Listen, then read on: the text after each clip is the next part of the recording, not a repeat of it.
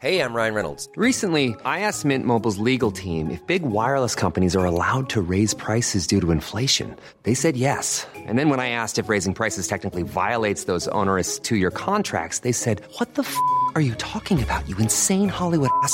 F- So to recap, we're cutting the price of Mint Unlimited from $30 a month to just $15 a month. Give it a try at mintmobile.com slash switch. $45 upfront for three months plus taxes and fees. Promo rate for new customers for limited time. Unlimited more than 40 gigabytes per month. Slows. Full terms at mintmobile.com.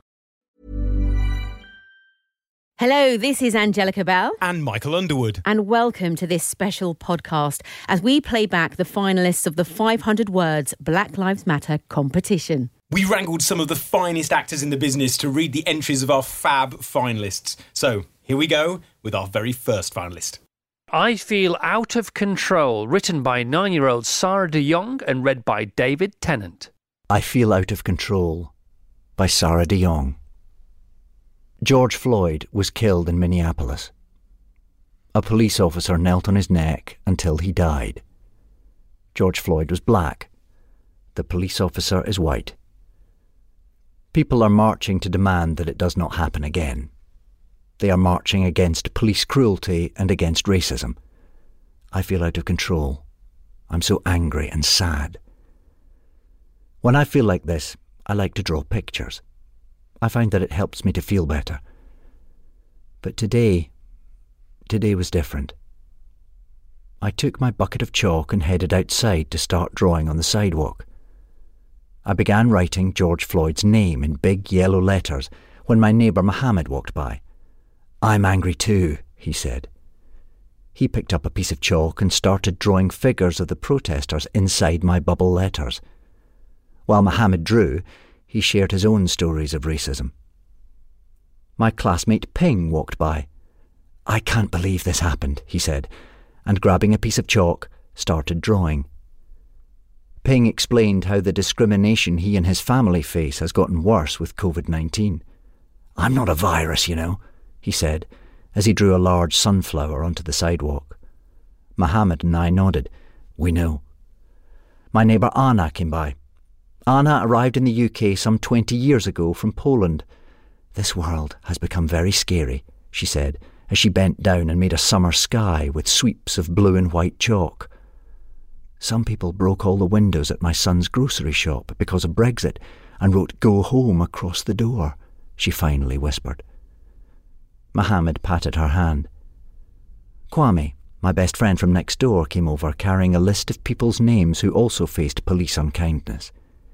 He took a piece of chalk and began writing their names inside Ping's sunflower.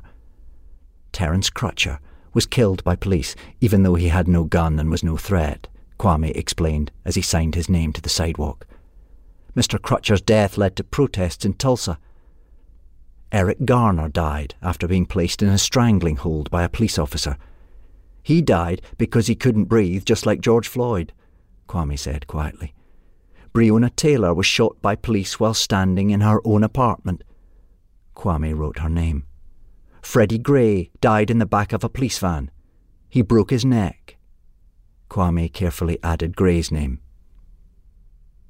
Together, Mohammed, Ping, Anna, Kwame, and I drew at the centre of our drawing a picture of George Floyd. I drew the head, while Ping drew the eyes and nose. Kwame drew the ears and mouth, Anna the hair, and Mohammed the upper body. I proudly looked at the drawing we made. I knew that tonight's rain would likely wash away our drawing, and I knew that tomorrow morning I would likely wake up feeling again out of control and needing to draw. But for today, I said softly to myself, I can breathe now. That was the delightful David Tennant reading I Feel Out of Control, the 500 words Black Lives Matter story by nine year old Sarah. Now, Chris, tell us who our next finalist is. Martin Luther King Had a Dream, written by 11 year old Lani Harrier and read by Shobna Gulati. Martin Luther King Had a Dream by Lani Harrier. Martin Luther King once said, I have a dream that my four little children will one day live in a nation where they will not be judged by the color of their skin, but by the content of their character. I have a dream today. I was there in the throng of the crowd as he spoke. The sound of freedom. It was exhilarating. The very same evening, I met with Martin.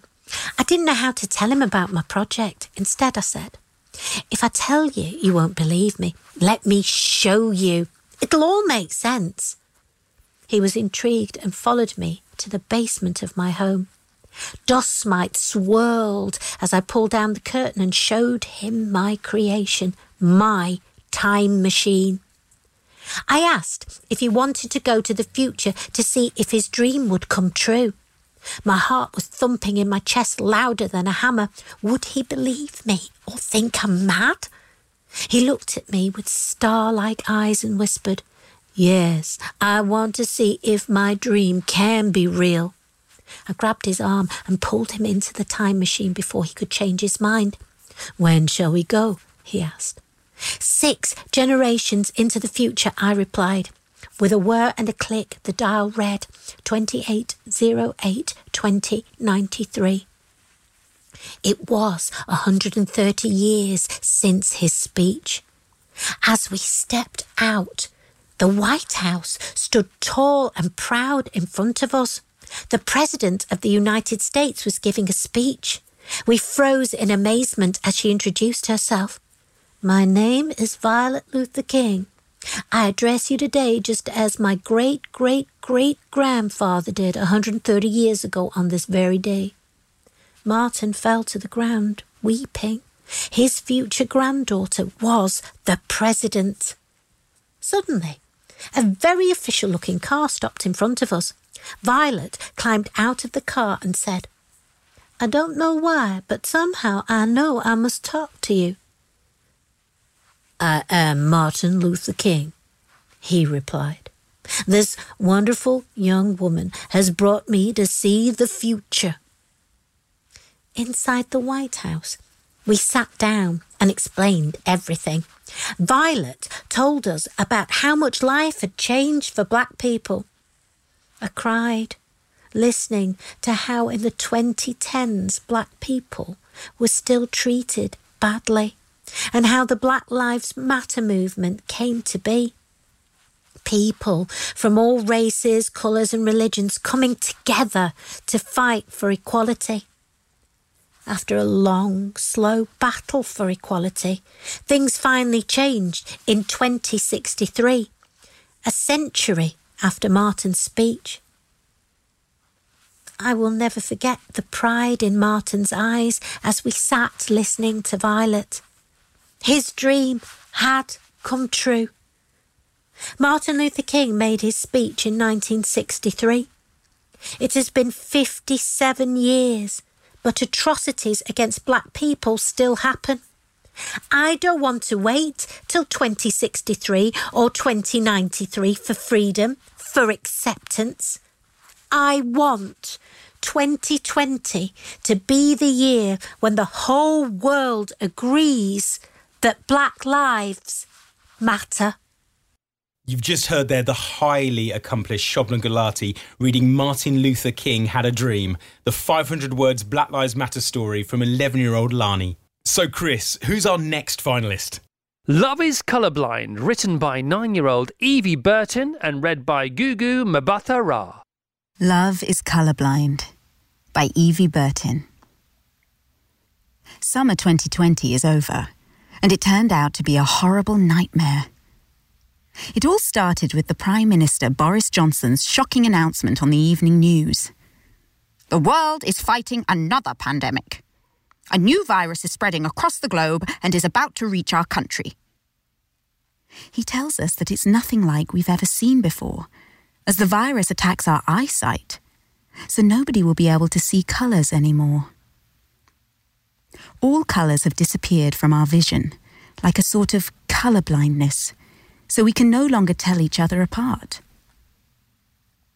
The Prime Minister has reassured us that our eyesight will come back in a few months when the pandemic is defeated or when a vaccine is invented. People started to get ready for the virus to attack. Scientists worked around the clock to find a vaccine for this new threat. Communities started labeling the colour of their clothes crayons, medicines, food, hot and cold taps, paints and pens, so that they wouldn't mix the wrong colours together or put themselves in danger. Two weeks later, Boris told the nation The virus is here, so be prepared for what will happen. You can go about your everyday life, but we will now all look the same. So wear name badges. Keep calm and carry on. Meanwhile, the pandemic has spread around the world. The nations can no longer distinguish colours. For generations, some people had been friends with people who only appeared like themselves, and this had caused a lot of upset and inequality amongst others. So, with this colour blindness virus, we made new friends and were even enjoying the pandemic, as it made us think more freely, and we were all treated as an equal because we look the same as each other. Instead of judging people by the colour of their skin, we were seeing people for who they really are their personality, kindness, and if they make us laugh. People were supporting each other and sharing stories about their life. And we started to feel much more united during the pandemic we soon realized that in many ways we are all the same, because deep down we are all human beings. And nothing changes just because of our skin colour or culture, but it is our personalities and things we like that makes us special. Six months later, Boris appeared back on the TV in full colour and said, The pandemic is over, and we have found a vaccine. It will be delivered to your house at midday today, and soon we can all see colours again, and everything will appear as it used to.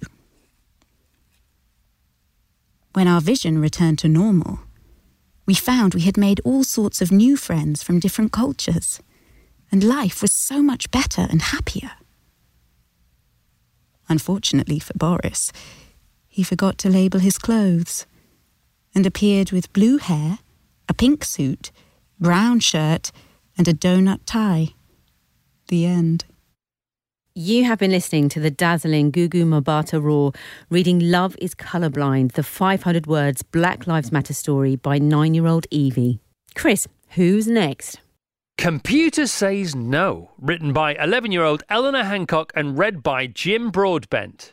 Computer Says No by Eleanor Hancock. It's only 9:17 a.m but already one of the saddest days of my life. I lost a friend today. I met Clayton Palmer about four months ago. I'd just started volunteering at the shop at Hammersmith Hospital.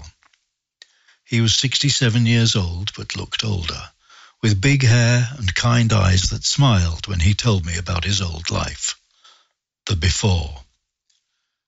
He was proud of his Caribbean heritage and loved to talk about famous Barbadians, although he claimed all the West Indian cricketers, no matter which island they called home. We got chatting one grey afternoon when he came in for respite from the rain. In his dripping coat, he settled in front of the shop. I offered him a warm drink. He asked for a tea with two sugars.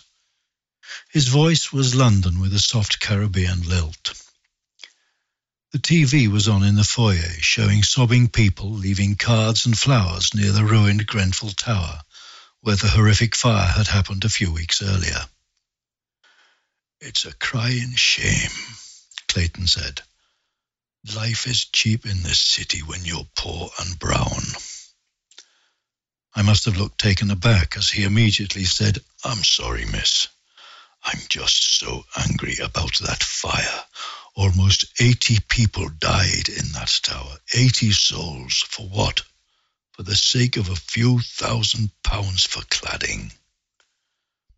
I didn't know what to say, so I gave a muffled sorry. I know I look a bit rough to you, miss, but I wasn't always homeless. In the before, I lived in Notting Hill in a council flat with Mum almost all my life. Mum brought me over from Barbados on the HMS Empire Windrush in 1959 when I was six. I was scare-sighted when the boat docked in Tilbury, but I had never seen so much grey. He paused. Mum was a nurse in this hospital for nearly 30 years with the sick children. She's passed on now, and that's how I come to be here. I told the council she'd passed away and that I would be responsible for the rent. They called me into their office and told me flat I didn't exist. Computer says no, he said loudly. See, I came over on my mum's passport and never got one of my own. I never saw the need. His voice cracked. Well, I don't have that choice now. I'm a non person here, and it's in the lap of the gods when I go now. He was being deported to Barbados. I said nothing. What can you say when a person's life is destroyed in an instant? I last saw him a week ago. I brought him a pack up from home this morning, but he won't be coming. He sent a message through a street friend to tell me he had gone back to the sun. I'm screaming inside. Clayton was, no, is, a real person. His life matters. It matters to me. That was acting powerhouse Jim Broadbent reading Computer Says No, the 500 words Black Lives Matter story by 11 year old Eleanor. Now, Chris, tell us who our next finalist is. Something You're Not, written by nine year old Catherine Ebrey and read by Amanda Abbington. Something You're Not by Catherine Ebrey. Wanted, Blue Drummer. Ruby read the banner. She felt a ripple of excitement. She knew this was her chance to finally be in a band. She took the banner home to her mum so she could see. Once she got home, she showed her mum. Her mum frowned and looked worried. But, darling, you can't be in a blue band because you're a red. You have red hair and they have blue. Don't try and be something you're not. But Ruby took no notice. She went upstairs, got out her laptop, and ordered a bottle of super sapphire hair dye. The next day, Ruby set off to the audition bright and early, with her freshly dyed new blue hair flowing in the wind. On her name tag, Instead of ruby, it read violet. The auditions were held in a big wood full of bluebells. Ruby felt the sun on her face as she bashed and crashed on the drum kit. The leader of the band, Senika, smiled and cried out, Way to go, Violet! We have to have you in our band. Cyan and Indy nodded approval towards Ruby and they said, You are a natural drummer, Violet. Ruby glowed with pride she was going to be in the famous Blue Bashers band. But then, all of a sudden, it started to pour with rain. Everyone rushed under the gazebo for shelter, but Ruby was lost in the music. As she played, the rain trickled over her head onto her face, and Senika cried out, oh, Look at her hair! Everyone turned to face Ruby. The hair dye was a puddle on the floor, and as they looked up, they saw her hair had got soaked and was red as a cherry. Ruby stopped and realized what had happened. She froze in horror. Cyan cried out, What on earth happened to your. He stopped. Red hair! Ruby tried to speak, but no words came out. Her eyes welled up with tears, and she ran from the woods, leaving a single drumstick behind in a puddle of blue dye. The blue bashers looked at each other. Indy said, She's got red hair. She's not like us at all. But she is, said Senika. She drums like we do. She gets lost in the music like us. They all said in unison, We've got to fix this. The Blue Bashers picked up the drumstick and Indy fetched a new clean sheet of paper. On it, she wrote, We need our drummer back. Whether you are Violet or not, if this stick belongs to you, you are meant to be one of us. Come and get it. Days later, When Ruby read the new banner, her mouth twisted into a smile for the first time since the audition. She ran back to the woods to meet the Blue Bashers. But something had changed. Each and every band member now had a different colour hair. Welcome to the Rainbow Rockers, they shouted. Let's play! You've just heard from the awesome Amanda Abbington reading Something You're Not, the 500 words Black Lives Matter story by nine year old Catherine. Hey, I'm Ryan Reynolds. At Mint Mobile, we like to do the opposite of what Big Wireless does. They charge you a lot, we charge you a little. So naturally, when they announced they'd be raising their prices due to inflation, we decided to deflate our prices due to not hating you.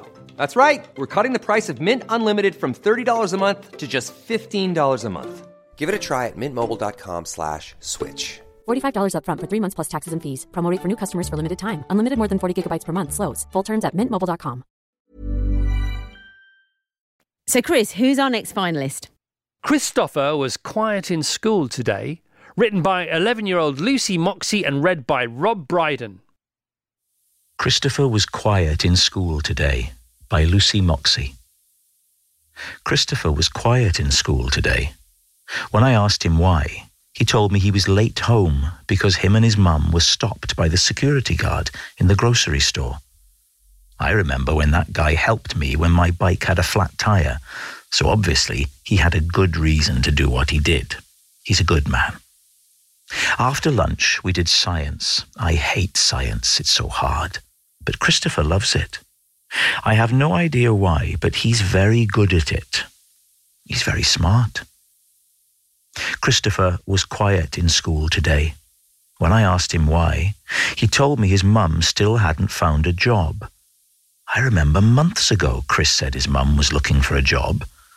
I don't know why, but I expected she would have found one by now. My mum found a job in only a few weeks. He was quite sad about it so we played his favourite game at recess. He brought his toy gun into school. He's not allowed, but I didn't tell. That game seemed to cheer him up a bit. We had so much fun. But for some reason, my mum wouldn't let him come over after school. Christopher was quiet in school today. When I asked him why, he said that he and his brother had the talk. I don't know what that means, so I asked him. He said that boys with brown skin had to be told what to do when a cop approached them. Why, though? Police are there to protect us. Doesn't he understand that? Police are our friends. Chris told me he heard his parents say that there were guns in our area, whatever that means. Then we played soccer. It was super fun. I like soccer. Christopher was quiet in school today. When I asked him why, he said he was watching the news and his dad told him to go out the room, but he peeked at it anyway. He saw riots and police and signs that said BLM. What's BLM? Why was Chris watching the news anyway? It's boring. I never watch the news. And why would Chris's dad tell him to go out the room? There's nothing to hide. Like I said, it's boring anyways. At lunchtime, we played tag. I was it. But when I went home, my mum told me I couldn't hang out with Chris anymore. I was super sad about it. What did Chris ever do wrong? Christopher was not in school today. He might have caught the bug, I thought. It's spreading. The teachers called us into assembly. Our teacher was crying. She told us Chris is not coming to school today that he's never coming to school ever again, whatever that means. She said the police had thought the toy gun he had was real. I don't understand. I'm scared. I wish Chris were here so I could ask him what this is all about. You've been listening to the voice of Rob Brydon reading Christopher Was Quiet in School Today, the 500 words Black Lives Matter story by 11 year old Lucy. Now, Chris, tell us who our next finalist is. Grandpa is written by nine year old Emerson Nwenri and read by Stephen Graham. Grandpa is by Emerson Nwenri. Grandpa is fresh brown bun from the local shop. A treat of toast and tea in the morning just for we. Grandpa is helping around the house. Only the best will do for Nan. Giving her the favourite tomato soup in a pan. Grandpa is laughing at the telly, telling jokes every night. Telling us about his stories that made us very bright. Grandpa is going shopping. For us, don't matter the price. Getting ice cream and chocolate cake. Always treating us to something nice. Grandpa is Jamaican style food. Loving the fried dumpling and the hot chicken. Always wanting us to go there with him. Grandpa say, mind you don't fall down the stairs, you know. Grandpa, nice. That was the incredible Stephen Graham reading Grandpa Is, the 500 words Black Lives Matter story by nine year old Emerson Waneri. Now, Chris, tell us who our next finalist is. Bappa, written by nine year old Samuel Martin and read by Sanjeev Bhaskar. Bappa by Samuel Martin. My little sister B reckons I should change the title of my story to Grandad. She thinks people won't understand who my story is about. Mum doesn't know, but at school I do refer to him as Grandad. It's just easier that way. My name is Joe. I was named after my Bappa, who was also called Joe. Well, his name is actually Mubarak, but when he came to England at 17 years old, he was told he had to change it to Sam or Joe. Bappa chose Joe. Stepping off the plane from Nairobi and beginning his life as a dental student at Guy's Hospital must have been a huge adventure for Bappa. The furthest I've been from my hometown in Hampshire is to Staffordshire to visit Grandma and Grandad. It was still an adventure, and the temperature difference was probably comparable as Grandad doesn't believe in central heating. The stories of Bappa's student days are brilliant. He had a close knit group of friends and they caused havoc in the Phantom Headroom. Apparently, this is a room of robotic heads to practice drilling teeth, not as spooky as the name suggests.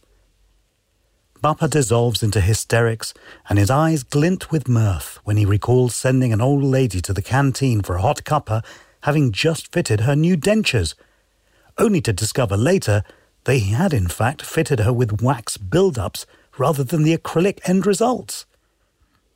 He's less animated when he retells his first attempts to get a job post qualification. Ring, ring, ring, ring. Hello. Hi. My name is Joe. I'm a new dental graduate from Guy's. I believe you have a vacancy for a dental surgeon. Bappa had been to an international school and has a cut glass English accent. Why, yes, sir, we do. Uh, would you be interested? Um, we could see you this afternoon for an interview. What did you say your name was again? It's Joe. Joe Samji. Oh, I'm, uh, I'm terribly sorry. My mistake. The vacancy is gone. Minutes later, Bappa's friend, Di Davis, would phone for the same job and get the interview. Weirdly, the position was available again. Bappa met my Nanima and they got married. The neighbours blanched to witness a divorced white woman buying a house, but they were in danger of spontaneous combustion when moving day revealed that the divorced white woman came with an Indian husband. Nanima had a hard time in a mixed race marriage, but she gave back as good as she got. Once a neighbour asked, What colour are your children? Without missing a beat, she answered, Oh, they're blue with pink spots.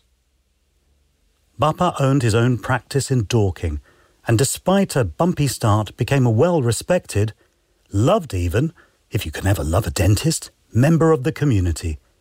His biggest mental anguish these days is who should he support in the cricket? He will always be my Bappa, not Grandad. You've just heard the ever superb Sanjeev Bhaskar reading Bappa, the 500 words Black Lives Matter story by 11 year old Samuel. And now, read by two new star names, here are our two winners. Michael Underwood now has the winner of the five to nine year olds. That's right, the five to nine category. Before I reveal who the overall winner of this category is, I thought we should get into what the judges thought, their final sum ups of this winning story. So, Angellica? Okay, yes, Malorie Blackman said this is a real gem of a story and is deeply, deeply rooted in reality. The last sentence is one of the best closes I've ever read. Francesca Simon, well done. Your story is sensational. Whilst it read like an essay, it created an engaging and amazing story. Then we went to Charlie Higson. Of all the stories we've read, this remained with me for a long time. It's incredibly memorable and is such an important piece of writing. And finally, Frank Cottrell Boyce, easily and by far the most accomplished piece of work in this category. A joy to read. So, which piece of writing are we talking about? I can tell you that the winner of 500 words, Black Lives Matter in the 5 to 9 category is Sarah de Jong with I Feel Out of Control! And I believe Sarah is on the line now. Good morning, Sarah. Good morning. Hey, how do you feel? I feel excited and crazy. Excited and crazy. You go Love it. crazy, Sarah. You go crazy. Listen, your story was amazing. I mean, and like Malorie said, the last sentence was so poignant. Just tell us a bit, where did you get your inspiration from? I got my inspiration from one of my mum's friends that lives in Minneapolis, and she sent lots of photos of where George Floyd died, and one of the photos was a mural, and I really like the mural, so I chose to base the story on that. I mean, that is incredible. Absolutely amazing. It's absolutely amazing. And did you find it difficult to write the story? Did it take you a long time? I find I found it quite difficult. Quite uh-huh. difficult. Well, quite difficult, but you, with it maybe because it was difficult. That's why you were able to so eloquent with it and be able to put your th- thoughts out there. Do you think? Yeah. So, how did your friends feel when they found out that you were a finalist? I mean, have you did you get loads of phone calls? Did family get in touch? What was the reaction? Um, lots of my friends felt quite happy. Some of them felt jealous. Oh. Well, that'll always happen. Yeah, it doesn't change when you get older. Sarah. Don't let that bother you. it's, it's a life lesson. It's a life lesson, Sarah. But do you know what? I'm sure you were strong through it. And look now, how are they going to feel? You are the winner in your category, which is incredible. Yep. yep. I love it. Listen, thank you so much. We are blown away by what you do. We've got some fantastic things lined up for you as well. You're going to be coming down here to Virgin Radio, spending time with the team. We're going to be taking you out. We're going to be working out exactly what we can do once these lockdown rules have relaxed. But we know it's going to be an amazing time for you. And of course, your story is going to appear in the 500 Words Black Lives Matter book as well. All of that and so much more. Cool. it is. It is cool. That's It's exactly so what it is. Uh, Sarah, have a great day. Uh, we'll see you as soon as we possibly can. Uh, congratulations. And now we have your story one more time on the actual radio, read by Mark Strong. I Feel Out of Control by Sarah de Jong. George Floyd was killed in Minneapolis. A police officer knelt on his neck until he died. George Floyd was black. The police officer is white. People are marching to demand that it does not happen again. They are marching against police cruelty and against racism. I feel out of control. I'm so angry and sad. When I feel like this, I like to draw pictures. I find that it helps me to feel better. But today was different. I took my bucket of chalk and headed outside to start drawing on the sidewalk. I began writing George Floyd's name in big yellow letters when my neighbour Mohammed walked by. I'm angry too, he said. He picked up a piece of chalk and started drawing figures of the protesters inside my bubble letters. While Mohammed drew, he shared his own stories of racism. My classmate Ping walked by. I can't believe this happened, he said, and grabbing a piece of chalk, started drawing. Ping explained how the discrimination he and his family face has gotten worse with COVID 19. I'm not a virus, you know, he said, as he drew a large sunflower onto the sidewalk. Mohammed and I nodded. We know. My neighbour Anna came by. Anna arrived in the UK some 20 years ago from Poland. The world has become very scary, she said, as she bent down and made a summer sky with sweeps of blue and white chalk. Some people broke all the windows at my son's grocery shop because of Brexit and wrote Go Home across the door. She finally whispered. Mohammed patted her hand. Kwame, my best friend from next door, came over carrying a list of people's names who also faced police unkindness. He took a piece of chalk and began writing their names inside Ping's sunflower. Terence Crutcher was killed by police, even though he had no gun and was no threat, Kwame explained, as he signed his name to the sidewalk. Mr. Crutcher's death led to protests in Tulsa. Eric Garner died after being placed in a strangling hold by a police officer. He died because he couldn't breathe, just like George Floyd, Kwame said quietly. Breonna Taylor was shot by police while standing in her own apartment. Kwame wrote her name. Freddie Gray died in the back of a police van. He broke his neck. Kwame carefully added Gray's name. Together, Mohammed, Ping, Anna, Kwame, and I drew at the centre of our drawing a picture of George Floyd. I drew the head, while Ping drew the eyes and nose. Kwame drew the ears and mouth, Anna the hair, and Mohammed the upper body. I proudly looked at the drawing we made. I knew that tonight's rain would likely wash away our drawing, and I knew that tomorrow morning I would likely wake up feeling again out of control and needing to draw. But for today, I said softly to myself, I can breathe now. You've been listening to the acting extraordinaire Mark Strong reading the winning 500 words Black Lives Matter story, I Feel Out of Control, by nine year old Sarah. Right, let's have our second winner. Welcome to all the finalists this week. You are all winners, uh, but we have the best in show, if you like, uh, for the 10 to 13 year olds. Um, who's going to lead the charge? Yes. I'm, shall I go in? I'm going to go in for this one. So we have the overall winner for 500 words Black Lives Matter in the 10 to 13 category. Uh, but before we get to the announcement, we're going to find out exactly what the judges thought about this story. Of the winning story, the judges said, This was Malorie Blackman. What an incredible story. Story, there are so many themes of the movement woven in subtly. The use of the narrator is so, so clever. Francesca Simon, I adore the use and repetition of the refrain, the first line over and over again. It's outstanding. Charlie Higson, we are fortunate to gain a connection with both children. It's so powerful and moving and introduces the reader to a different points of view. Frank Cottrell Boyce, the way you planted the toy gun so unassumingly and then suddenly make it the main focal point of the story is phenomenal. Little clue there. You showed such control of the piece and dealt with the issue at hand remarkably. So, the winner of 500 words Black Lives Matter in the 10 to 13 category is Lucy Moxie! And Lucy's on the line right now. Good morning, Lucy. Congratulations. How are you feeling? I'm just very shocked because there's so many good stories, and I, I, I didn't know that I was going to win. Honestly, your story, Christopher was quiet in school today, is so, so emotional. I don't know. I need to know from you where did you get your inspiration? Where did you get the idea from this story? Well, with like the current situation going on, I just thought that the best way to like share what's going on and try to change it is with a story. I thought it was really clever.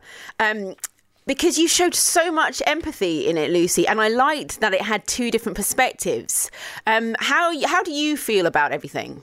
Um, 'cause there's five days and there's 500 words, so if there's 100 words a day and a different thing happens every day, um, I just thought that can show what actually happens in real life. So you broke it down like that. I, I would never have thought of that. No, that's so smart. That is so so smart, Lucy. And you can clever. and you can see that within your story, which is sort of a structure of a poem, actually, isn't it? The way that it's done, but it's beautiful, and that explanation actually clears it up now. I Yeah. totally see Another what you were doing. solved. I know. Yeah. it's absolutely incredible. Lucy, why did you want to um, enter the competition? Well, it was actually my school that gave the children the details of this competition. Um, and I just thought it was a fun way to just like write a story and share it with people. And I didn't think that I would get this far. It's amazing. Should we give your school a shout out? Go and give your school a shout out for us. Who are they? Archbishop Cranmer. Oh, well, listen, thank you very much to your school. Amazing. And thank you to all the schools, actually, that showed support throughout this competition, because that's what it's really about, is spreading the word and spreading the message. But Lucy, oh, listen, we have got someone now... It's mega. ...to read out your story. Mega. And you know what? we thought we need somebody of the kind of quality that Lucy Moxie deserves. But where do we go for Lucy Moxie quality, Lucy? We go to the Hollywood A list. So, Lucy, reading out your story, Christopher was quiet in school today, is the wonderful, the amazing, the incredible Nicole Kidman. Are you, are you ready, Lucy? Yeah. Okay, here we go. This is actual Nicole Kidman. Christopher was quiet in school today by Lucy Moxie. Christopher was quiet in school today. When I asked him why, he told me he was late home because him and his mum was stopped by the security guard in the grocery store. I remember when that guy helped me when my bike had a flat tire. So he obviously had a good reason to do what he did. He's a good man. After lunch, we did science. I hate science. It's so hard. But Christopher loves it. I have no idea why, but he's very good at it. He's very smart. Christopher was quiet in school today. When I asked him why, he told me his mum still hadn't found a job. I remember months ago, Chris said his mum was looking for a job. I don't know why I expected she would have found one by now. My mum found a job in only a few weeks. He was quite sad about it, so we played his favourite game at recess. He'd brought his toy gun into school. He's not allowed, but I didn't tell. That game seemed to cheer him up a bit. We had so much fun. But for some reason, my mum wouldn't let him come over after school. Christopher was quiet in school today. When I asked him why, he said he and his older brother had had the talk. I don't know what that means, so I asked him. He said that boys with brown skin had to be told what to do when a cop approached them. Why though? Police are there to protect us. Doesn't he understand that? Police are our friends. Chris told me he'd heard his parents say that there were guns in our area, whatever that means. Then we played soccer. It was super fun. I like soccer. Christopher was quiet in school today. When I asked him why, he said he was watching the news and his dad told him to go out the room. But he peeked at it anyway. He saw riots and police signs that said BLM. What's BLM? Why was Chris watching the news anyway? It's boring. I never watch the news. And why would Chris's dad tell him to go out the room? There's nothing to hide, like I said. It's boring anyways. At lunchtime, we played tag. I was it. But when I went home, my mum told me I couldn't hang out with Chris anymore. I was super sad about it. What did Chris ever do wrong? Christopher was not in school today. He might have caught the bug, I thought. It's spreading. The teachers called us into assembly. Our teacher was crying. She told us Chris is not coming to school today, that he's never coming to school ever again, whatever that means. She said the police had thought the toy gun he had was real. I don't understand. I'm scared. I wish Chris were here so I could ask him what this is all about.